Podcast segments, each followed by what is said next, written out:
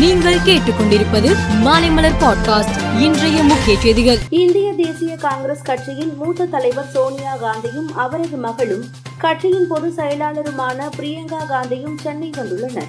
சோனியாவும் பிரியங்காவும் தமிழக காங்கிரஸ் நிர்வாகிகளுடன் கிண்டி நட்சத்திர ஓட்டலில் ஆலோசனை நடத்தினர். அப்போது தமிழக காங்கிரஸ் கமிட்டிக்கு பெண் தலைவரை நியமிக்க வேண்டும் என்று சோனியா காந்தியிடம் மகிழா காங்கிரஸ் நிர்வாகிகள் கோரிக்கை விடுத்தனர். தமிழக பாரதிய ஜனதா தலைவர் அண்ணாமலை அறிக்கை ஒன்றை வெளியிட்டார். அதில் குடும்ப தலைவிகள் அனைவருக்கும் மாதம் ஆயிரம் வீதம் மகளிர் உரிமை தொகை வழங்கப்படும் என்று திமுக அறிவித்த வாக்குறுதியால் மக்கள் பெரும் கோபத்திற்கும் ஏமாற்றமும் அடைந்தனர். இதை கண்டித்து வரும் பதினெட்டாம் தேதி முதல் ஒவ்வொரு ஊரிலும் மக்கள் சக்தியுடன் கண்டன ஆர்ப்பாட்டங்கள் பல்வேறு தேதிகளில் நடைபெற இருக்கின்றன என குறிப்பிட்டுள்ளார்.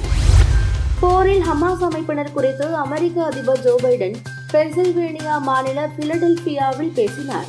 அப்போது இஸ்ரேல் மீதான ஹமாஸின் தாக்குதல் குறித்த முழு விவரங்களை கேட்க கேட்க அல் கொய்தாவை விட ஹமாஸ் பயங்கரமான அமைப்பு என்பதில் சந்தேகமே இல்லை என்றும் நாங்கள் இஸ்ரேலுடன் துணை நிற்கிறோம் என்பதிலும் சந்தேகமே வேண்டாம் என்றும் குறிப்பிட்டுள்ளார். காசா நகரின் சுரங்க பாதைக்குள்ளும் பொதுமக்கள் வசிக்கும் கட்டிடங்களுக்குள்ளும் ஹமாஸ் அமைப்பினர் பதுங்கியுள்ளனர்.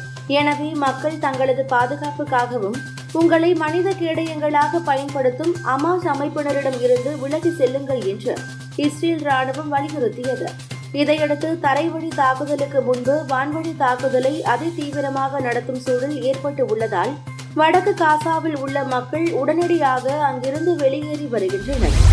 இஸ்ரேல் அமாஸ் போருக்கு மத்தியில் நாட்டு மக்களுக்கு இஸ்ரேல் பிரதமர் பெஞ்சமின் நேதன்யாக உரையாற்றினார். அப்போது அவர் நாங்கள் ஒருபோதும் மன்னிக்க மாட்டோம் என்றும் யூத மக்களுக்கு இழைக்கப்பட்ட இந்த கொடூரங்களை ஒருபோதும் மறக்க மாட்டோம் என்றும் வரம்பற்ற சக்தியை கொண்டு எங்கள் எதிரிகளை எதிர்த்து போராடுவோம் என்றும் தெரிவித்தார். உலகக்கோப்பை கிரிக்கெட் தொடரில் இந்திய பாகிஸ்தான் அணிகள் இடையேயான போட்டியை கருத்தில் கொண்டு மேக் மை ட்ரிப் நிறுவனம் வெளியிட்ட விளம்பரம் சர்ச்சையாகி இருக்கிறது. இந்த போட்டியை காண இந்தியா வந்துள்ள பாகிஸ்தான் ரசிகர்கள் மத்தியில் இந்த விளம்பரத்திற்கு கடும் கண்டனங்கள் தெரிவிக்கப்பட்டு வருகிறது.